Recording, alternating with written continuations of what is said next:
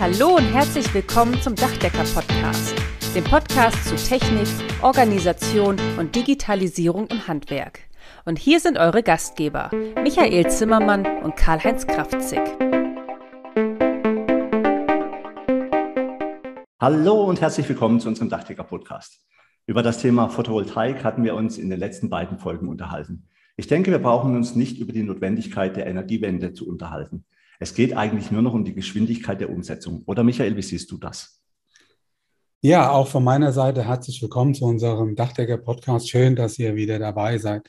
Ja, Karl-Heinz, du hast vollkommen recht. Man könnte sogar die Frage noch erweitern. Warum hat das dann eigentlich so lange gedauert? Das muss man auch mal fragen dürfen. Aber eigentlich ist es auch wieder sinnlos, ja, der Einsatz erneuerbarer Energien ist ja völlig alternativlos und unsere Dächer werden eine, jetzt nehme ich auch das Wort, überragende Rolle bei der Umsetzung der Energiewende spielen. Ja, so ist es. Also ich war wirklich überrascht. Unsere Kunden haben den Ball sehr schnell aufgenommen. Ja, ich bin, ich sag mal so, für mich habe ich gesagt, moralisch werde ich mich ab Mitte des Jahres mal ernsthaft mit dem Thema Photovoltaik auseinandersetzen. Also nicht, weil ich es bisher noch nicht gemacht habe, sondern einfach um zu sagen, ich bereite mich jetzt mal auf nächstes Jahr vor, weil dann geht so richtig rund. Und ich muss sagen, ich werde mittlerweile schon überrollt, ja, von den Kundenanfragen. Also mhm. das wundert mich wirklich sehr. Und im Beratungsgespräch mit Dachsanierung oder energetischen Dachsanierung, da geht's schon nicht mehr ohne Solaranlage. Also wir haben uns ja auch schon mehrfach darüber unterhalten und äh, die Dachsanierung und die PV-Anlagen, gehören jetzt einfach zusammen. Wir müssen uns also mit PV-Anlagen beschäftigen und die Antworten der Kundenfragen mit in unser Beratungskonzept aufnehmen. Deshalb haben wir uns gedacht, wir machen heute mal einen kleineren Podcast zu häufig gestellten Fragen zu dem Thema PV-Anlagen und frischen unser Grundwissen etwas auf. Also die FAQs, wie man so schön sagt. Und da ich gedanklich sowieso viel schneller bin als du, Michael, stellt sich jetzt einfach mir schon mal die Frage, oder jetzt stelle ich dir einfach schon mal Fragen und du antwortest dann schön brav drauf. Du kennst das Spiel ja. Bei PV-Anlagen werden immer wieder die Begrifflichkeiten KWH und KWP genannt und auch durcheinander gebracht. Die Einheit Kilowattstunden kennen wahrscheinlich die meisten. Aber was bedeutet denn KWP? Ja, Karl-Heinz, ja, wie du sagst, die äh, Einheit Kilowattstunden, das ist die Maßeinheit für Energie. Ja, unter anderem wird da auch die Maßeinheit für den Ertrag einer PV-Anlage gemessen. Die physikalische Größe ist 1000 Watt und eine Stunde. Und mit einem Kilowatt Peak ist es möglich, also mit der Maßeinheit Kilowatt Peak ist es möglich, PV-Anlagen an unterschiedlichen Standorten und Ausrichtungen miteinander zu vergleichen. Peak bedeutet dabei Spitzenwert, Spitzenleistung. Und ja, von der Sache her werden die Module dann unter Standard-Testbedingungen geflasht. Das heißt, es wird die Leistung ermittelt. Ja, und die Standard-Testbedingungen geben dann unter anderem die Umgebungstemperatur von 25 Grad und die 1000 Watt Einstrahlung vor. Also man muss sich das so vorstellen, da wird ein Blitz erzeugt, das Modul hat eine definierte Temperatur von 25 Grad und dann wird gemessen, wie hoch die Leistung dieses Moduls ist. Und das ist dann die Angabe in Watt Peak. Und ja, wenn ich die Module miteinander dann multipliziere, also wenn ich die oder wenn ich die Module dann in Reihe schalte, dann habe ich dann am Ende die Gesamtleistung der Anlage in Kilowatt Peak. Ja, okay. Das bedeutet, dass eine Anlage mit zum Beispiel 10 kWp, also Kilowatt Peak, an unterschiedlichen Orten, Orten in Deutschland oder auf der Welt unterschiedliche Leistungen bringt. Übrigens, und das ist jetzt natürlich für mich nichts Neues, ist Baden-Württemberg das sonnenreichste Bundesland in Deutschland. Nur mal so, ja. Man sagt nicht umsonst, wir sind in der Toskana Deutschlands. Aber bleiben wir beim Thema. Natürlich schneiden wir in Deutschland im Vergleich zu südeuropäischen Ländern oder gerade der Sahara nicht ganz gut ab. Aber trotzdem lohnen sich PV-Anlagen auch bei uns. Wie viel Leistung bringt dann eine Anlage in Deutschland bei halbwegs vernünftiger Ausrichtung? Ja, das kommt so ein bisschen auf den Standort an. Du hast ja schon gesagt, also äh, Baden-Württemberg ist da sehr sonnenreich, also mit sehr viel Sonne gesegnet. Übrigens auch nicht so viel mehr wie wir jetzt in Rheinland-Pfalz. Dafür sind wir bei weitem bescheidener. Ja, also du kannst hier in Deutschland, wie gesagt, je nach Standort zwischen 900 und 1100 Kilowattstunden pro Kilowatt Peak rechnen. Das heißt, bei einer 10 Kilowatt Peak-Anlage können wir in Deutschland also mit 9000 bis 11.000 Kilowattstunden Strom rechnen. Und der Einfachheit halber rechnen wir meistens bei einer vernünftigen Ausrichtung, also so ein bisschen in Richtung Süden mit 1000 Kilowattstunden pro Kilowatt Peak. Ja, und äh, du sagtest es, ja, Baden-Württemberg ist das sonnenreichste Bundesland und ist das auch der Grund, weshalb ihr jetzt als erstes Bundesland auch die PV-Pflicht habt? Nee, ich glaube einfach, weil wir besonders cool sind in Baden-Württemberg, Michael, ja. Und, und, so bescheiden. Ja, und so, und so bescheiden, ja. Und, und, und weil wir so cool sind, brauchen wir einfach ein bisschen Wärme und Energie vom Dach, damit es richtig funktioniert. Okay.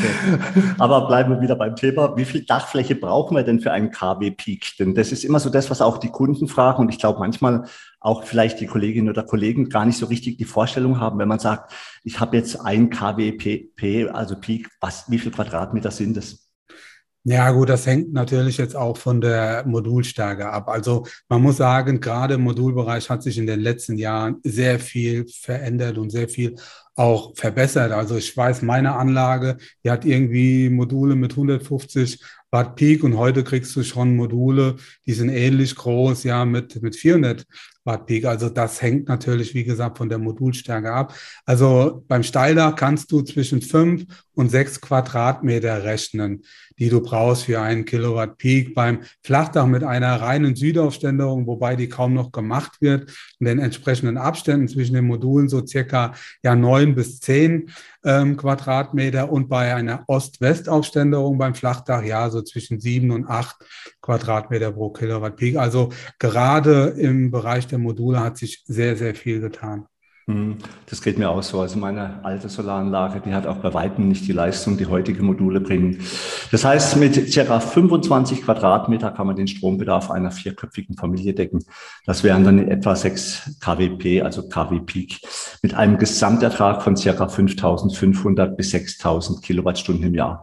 Das ist schon mal nicht schlecht. Ist die Anlage dann auch ausreichend groß dimensioniert? Naja, also, ja, ich will jetzt sagen, früher war alles besser, aber zumindest in der einen oder anderen Stelle ein bisschen einfacher. Also früher habe ich so die Mindestanlagengröße nach dem tatsächlichen Strombedarf pro Jahr mit dem Faktor 1,3 berechnet. Das hat auch sehr oft gepasst, so als Faustformel. Da muss natürlich auch der Anlagenertrag muss berücksichtigt werden, wo steht die Anlage, welche Ausrichtung, Verschattung und so weiter. Nehmen wir mal ein kleines Beispiel. Eine Familie braucht in etwa 4000 Kilowattstunden Strom pro Jahr und wir haben die Anlage auf der Ostseite mit einem Ertrag von circa 900 Kilowattstunden pro Kilowatt Peak. Das heißt also, die einfache Bierdeckelberechnung war dann 4000 Kilowattstunden mal 1,3, also 30 Prozent mehr. Dann wären das 5200 Kilowattstunden, die man ja am Ende über die PV-Anlage erzeugen sollte. Und wenn dann die Anlage so 900 Kilowattstunden pro Kilowatt Peak bringt, dann müsste die Anlage in etwa 5,8 Kilowatt Peak groß sein. Das war auch, wie gesagt, so eine Faustformel, die hat auch sehr oft gepasst. Hm, dann stimmt es ja ungefähr mit 25 Quadratmeter Dachfläche. Du sagtest aber eben früher, hat sich was geändert? Werden die Anlagen jetzt kleiner oder größer oder wie siehst du das? Ja, eh, nee, also, ja, nee, genau. Nein, also ähm, Kleiner auf keinen Fall. Also man muss da so ein bisschen differenzieren. Also statistisch gesehen verbraucht so eine vierköpfige Familie circa 4000 Kilowattstunden Strom pro Jahr. Dann reden wir aber nur in Anführungszeichen über den Haushaltsstrom, also den Komfortstrom. Aber in Zukunft wird der Strombedarf steigen um den Faktor zwei oder sogar drei, weil es kommt noch die Heizung mit dazu. Das ist die Wärmepumpe, die Heizung der Zukunft ist die Wärmepumpe, das ist jetzt schon absehbar und die Elektromobilität, auch das ist ein Riesenthema. Das heißt also, die Anlagen werden größer werden müssen. Das stimmt schon, ja, das sehe ich auch so. Aber was bedeutet das jetzt konkret? Rätst du deinen Kunden dann, die Dächer voll zu machen? Das kann man jetzt so pauschal nicht sagen. Also grundsätzlich richtet sich die Größe der PV-Anlage nach dem tatsächlichen Strombedarf. Und das ist auch der große Unterschied zu früher.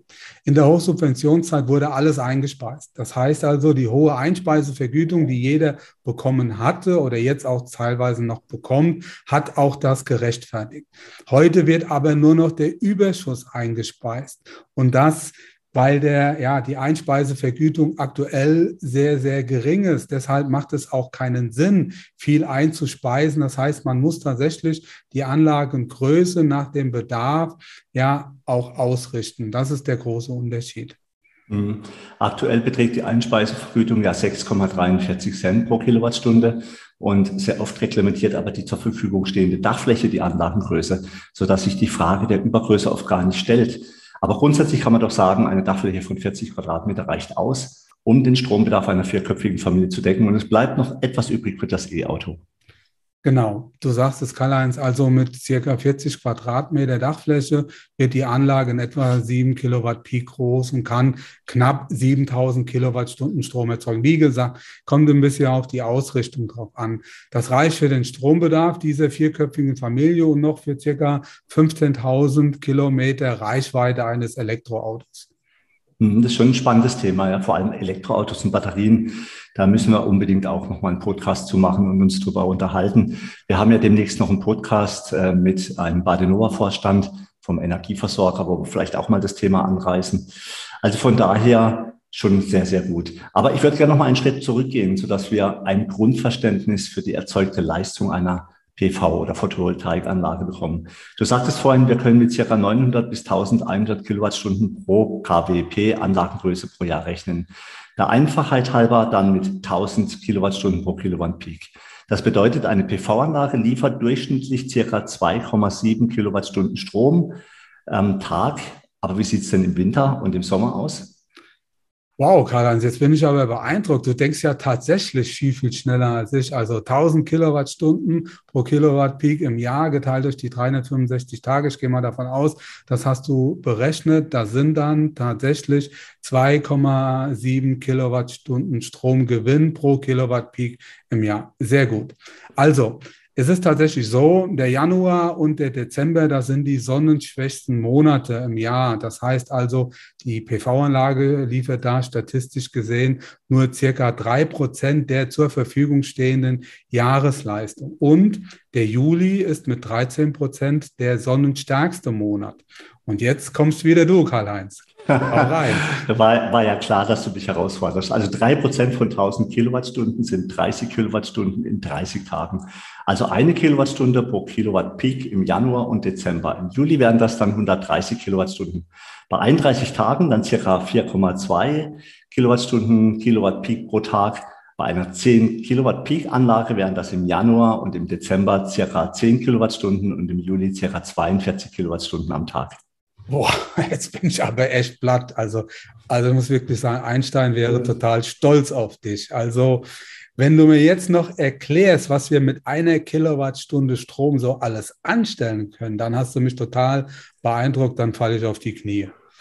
nee, also das muss jetzt nicht sein, aber kannst du haben, ja. Also mit einer Kilowattstunde kannst du mit einem 1000 Watt Föhn eine Stunde lang die Haare föhnen. Also ich glaube, eine Stunde ist manchmal knapp für die eine oder andere Frau, aber da will ich mich jetzt nicht festlegen. Oder mit einem 2000 Watt Staubsauger eine halbe Stunde lang saugen oder 15 Hemden bügeln. Also da überforderst du mich, das kann ich alles nicht, aber man kann auch, glaube ich, sieben Stunden Fernsehen oder 70 Tassen Kaffee kochen. Das geht doch auch, oder? Ja, auf jeden Fall. Also ich versuche es nochmal. Du kannst auch eine Ladung Wäsche waschen bei 60 Grad oder das Spülprogramm Geschirr, des Geschirrspülers laufen lassen.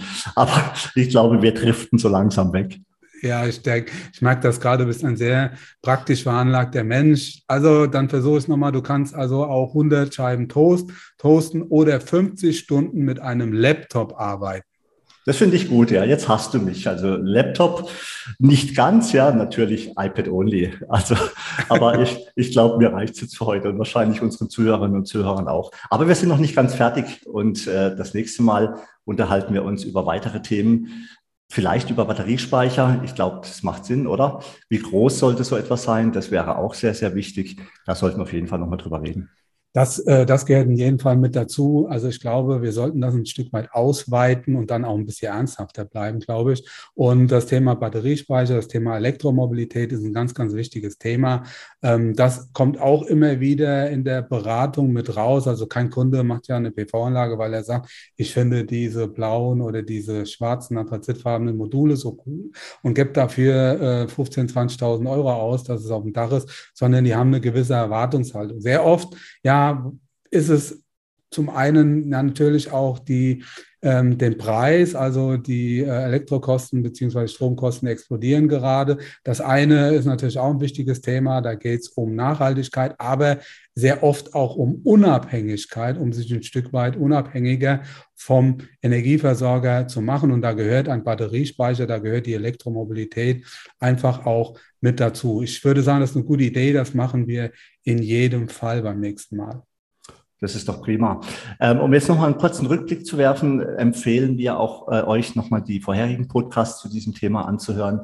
Ähm, auch den Hinweis auf den PV-Manager, die Ausbildung, die es bei uns in Baden-Württemberg und über den ZVDH gibt, die ist sehr empfehlenswert. Und in diesem Podcast heute haben wir ja mal über so Flächenzahlen gesprochen. Also wir, ihr müsst natürlich dann schon, wenn ihr zum Beispiel in Baden-Württemberg diese PV-Pflicht erfüllen wollt, könnt ihr nicht sagen, ich mache jetzt einfach nur vier, fünf, sechs kW aufs Dach, sondern äh, hört euch die vorherigen Podcasts nochmal an.